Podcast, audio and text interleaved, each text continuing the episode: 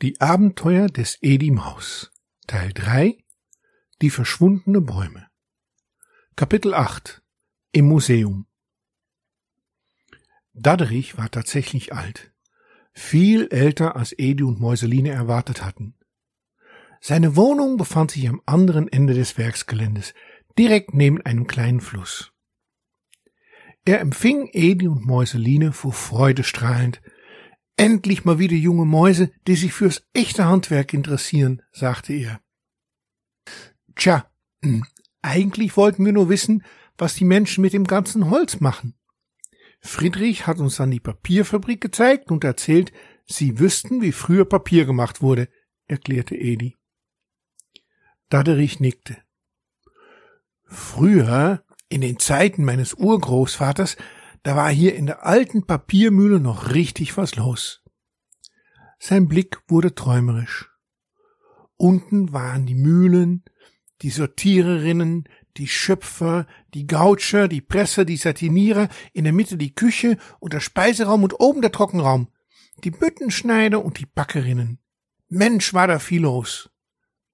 Entschuldigung, unterbrach Mäuseline, aber da sind so viele Fremdwörter, ich verstehe nur Mühle. Daderich schaute sie mit weit aufgerissenen Augen an. Ach du meine Güte, ich vergesse es immer wieder. Ihr junges Gemüse hat keine Ahnung vom Handwerk. Kommt, ich zeige euch einmal, wie früher Papier gemacht wurde, so von Anfang an. Daderich öffnete eine Tür und zeigte auf eine Rutsche. Aufgepasst, sagte er, mit den Füßen zuerst. Der nächste steigt erst ein, wenn sein Vorgänger am roten Strich vorbei ist. Damen zuerst. Mäuseline setzte sich oben auf die Rutsche und ließ los. Sie rutschte in großen Kurven in das Untergeschoss des großen Gebäudes. Hinter sich hörte sie, wie Edi auf die Rutsche stieg und dann Dadderich. Unten angekommen, landete sie auf ihre Füße und machte einen Schritt zur Seite. Doch ihre Eile war nicht notwendig gewesen. Jetzt verstand sie, warum Dadderich auf den Strich hingewiesen hatte. Edi landete nun auch und kurz darauf standen alle drei wieder zusammen.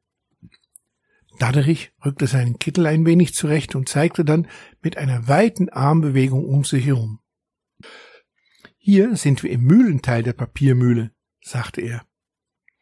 Ede und Mäuseline sahen große Holzteile und lange Achsen, die alle zu einer Seite des Gebäudes gerichtet waren. Ich habe aber gar kein Mühlenflügel gesehen, als wir hierher gekommen sind, sagte Mäuseline. Stimmt. Es ist doch keine Windmühle, es ist eine Wassermühle. Um Papier zu machen, benötigt man Wasser. Wasser und noch mehr Wasser. Deswegen wurden die Papiermühlen früher gerne an kleinen Flüssen oder Bächen gebaut. Dann hatte man gleich das Wasser für die Herstellung und für den Antrieb der Maschinen, entgegnete Daderich. Aber ich sehe hier keine Kochkessel und keine Papiermaschine, bemerkte Edi etwas unsicher. Stimmt auch. Hier wurde Papier nicht an einem langen Streifen gemacht und zusammengerollt. Hier wurde jeder Bogen einzeln gefertigt. Und wo haben Sie dann das Holz gekocht? wollte Edi wissen. Ah, nee, nee, Papier wurde ganz lange ohne Holz gemacht. Das ist eigentlich auch besser, denn Papier aus Holz ist immer so ein wenig gelb gefärbt und ist nicht so lange haltbar wie anderes Papier. Und woraus wurde Papier dann gemacht? Fragte nun Mäuseline. Aus Lumpen, erklärte Dadrich. Aus Lumpen? fragte Edi und Mäuseline gleichzeitig erstaunt. Genau. Die Menschen nutzten alte Kleidung und Stoffe, um daraus Papier zu machen. Und wie ging das denn? fragte Edi. Komm mit, dann zeige ich euch das Schritt für Schritt, versprach Dadderich. Edi und Mäuseline folgten ihm zu einem großen Gefäß, das teilweise im Boden eingelassen war. Neben dem Gefäß stand ein Tisch mit ein ganz dicker Tischplatte. Komm mal mit hoch, dann kann ich euch von da oben besser erklären, was gemacht wurde, sagte Daderich. Edi und Mäuseline kletterten hinter Daderich auf den Tisch. Die Oberfläche war übersät mit Einkerbungen und glich eher einer Berglandschaft. Aufpassen, wo er hinsteigt, wies Daderich die beiden Mäuse ein wenig überflüssig an. So, wenn der Lumpensammler seine Lumpen gebracht hatten, wurde die hier aussortiert. Das war in der Regel Arbeit für die Frauen. Sie schnitten alles, was nicht gebraucht wurde, ab und trennten die Nähte auf. Dann hackten sie die Lumpen in kleine Teile und warfen alles in diese Bütte. Bütte? fragte Mäuseline. Die Bütte ist so ein Fass da am Boden. Da gibt es mehrere solche Bütten, sagte Edi. Hatten die so viele Lumpen? Ja und nein, erklärte Dadrich. In eine Bütte ging immer nur eine bestimmte Menge Lumpen. Dann kam Wasser hinzu und ein wenig Kalk. Das wurde gerührt und dann sollte es ein wenig ziehen. Es fing an zu faulen, und das Fett, das sich in den Stoffen befand, trennte sich vom Stoff. Der Kalk sorgte dafür, dass sich der Stoff noch mehr zerlegte. Damit man weiterarbeiten konnte, wenn eine Bütte voll war, gab es immer mehrere. Dadurch ging ein Stück weiter auf dem Tisch. Es war eine schwierige Arbeit und die Frauen mussten gut auf ihre Finger aufpassen. Die Beile, die sie benutzten, waren an zwei Seiten scharf und der Geruch vom faulenden Stoff in der Bütte war auch nicht wirklich angenehm. Das konnten sich Edi und Mäuseline gut vorstellen. Wenn die Masse in der Bütte nun genug gefault war, wurde der Dreck abgeschöpft und das Wasser abgelassen. Dann ging es zur nächsten Maschine.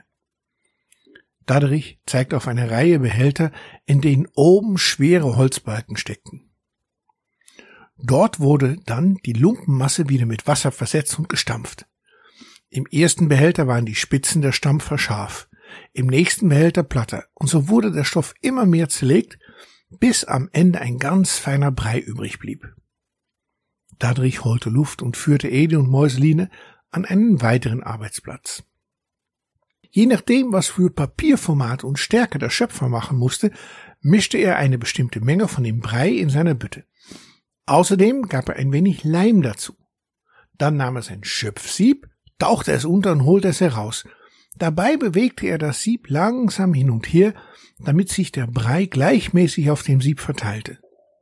Das überflüssige Wasser tropfte ab, und dann gab er sein Sieb dem Gautscher. Wieder ein Fremdwort, sagte Mäuseline verzweifelt.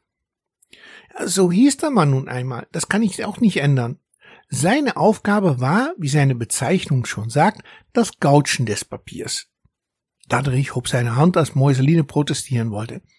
Gautschen ist eigentlich nichts anderes, als das Sieb mit dem Faserbrei auf einem Filztuch umzukehren, anzudrücken und dann das Sieb abzunehmen, damit das noch ganz nasse Papier auf dem Filztuch bleibt. Das leere Sieb stellte der Gautsche zur Seite, legte ein neues Filztuch hin und nahm vom Schöpfer das nächste Blatt. Edi sah vor seinen Augen, wie die Menschen arbeitete und wussten, dass es keine einfache und leichte Arbeit gewesen sein konnte. In seiner Fantasie konnte Edi sich genau vorstellen, wie schwer die Arbeit gewesen sein musste. Mäuseline dagegen roch eher, wie der Brei in der Bütte gerochen haben muss. Der Gautscher machte ein Stapel von 261 Blättern Papier. 250 Stück plus ein Passersatz, falls etwas schiefgegangen war. Der Stapel mit den Filztüchern, worauf die einzelnen Blätter lagen, wurde dann in einer Presse geschoben. Die sieht er da hinten links. Tatsächlich. Hinten im Raum stand ein großes Gerät. Es war wie ein großer Tisch mit einer weiteren Platte drauf, die über eine Stange hoch und runter gedreht werden konnte. Der Gaucho hob den Stapel, den er fertig hatte, unter die Presse, und dann wurde das restliche Wasser, soweit es ging, aus dem Papier gepresst. Dabei ergab sich auch ein wenig das Muster vom Gautstuch, diese Filzmatte, auf der das Papier lag. Wenn die Presse gelöst wurde, wurde die Stapel von den Kindern nach oben gebracht. Dadrich winkte, und seine Gäste folgten ihm.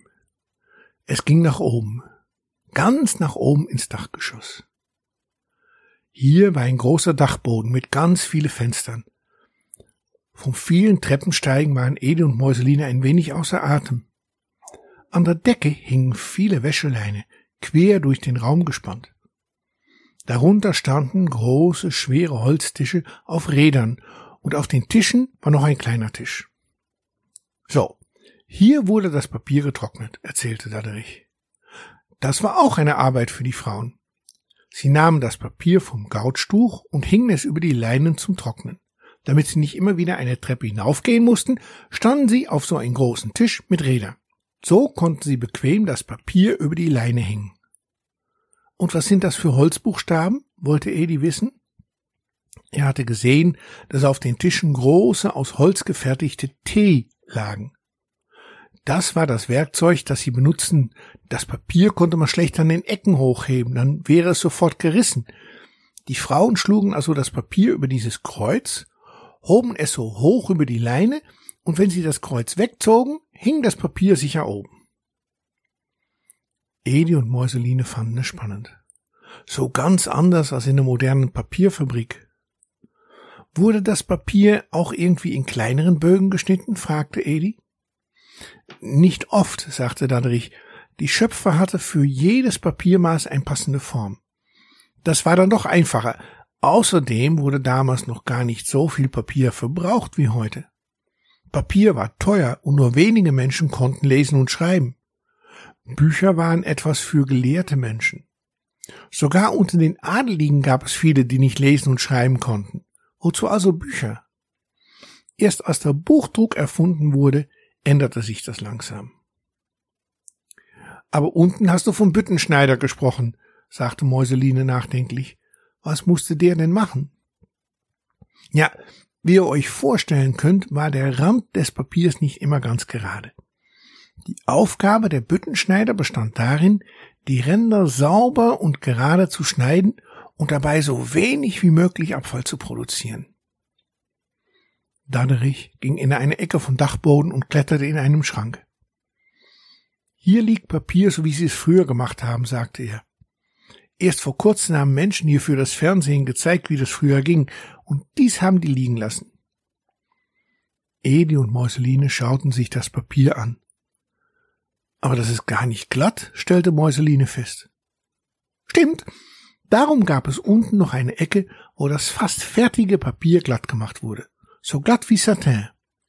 Ah, das haben dann die Satinierer gemacht, sagte Mäuseline. Genau. Das schauen wir uns noch einmal an und dann sind wir für heute fertig. Neben dem Schrank ging eine Treppe hinunter und das Dreiergespann ging wieder in das Untergeschoss. In einer Ecke, ziemlich nah am Ausgang, war wieder eine vom Wasser angetriebene Maschine. Sie sah wie ein großer Hammer aus. Edi kannte so etwas aus einer Schmiede. Damit wurde Stahl plattgeschlagen. Genau, sagte Dadrich, als Edi sein Wissen vortrug. So ähnlich funktioniert dieses Teil auch. Der Satinierer legte vorsichtig das Blatt Papier unter den Hammer und bewegte es. Der Hammer klopfte dann das Papier schön glatt. Dabei musste der Satinierer gut aufpassen, dass seine Finger nicht unter den Hammer kamen, denn ansonsten war sie platt. Außerdem wäre das Papier dann verschmutzt worden, und das wäre noch viel schlimmer gewesen. Je glatter das Papier wurde, desto wertvoller war es natürlich. Edi und Mäuseline hatten fast rauchende Köpfe. So viel hatten sie jetzt schon über Papier gehört. Eines war die beiden klar geworden. Richtig Papier zu machen war früher viel und harte Arbeit gewesen. Da ging es in der Fabrik schon einfacher zu. Dadrich schlug vor, dass Edi und Mäuseline bei ihm übernachten sollten. Morgen wollte er ihnen noch eine Ecke vom Betriebsgelände zeigen, bevor sie sich auf der Heimreise machen würde.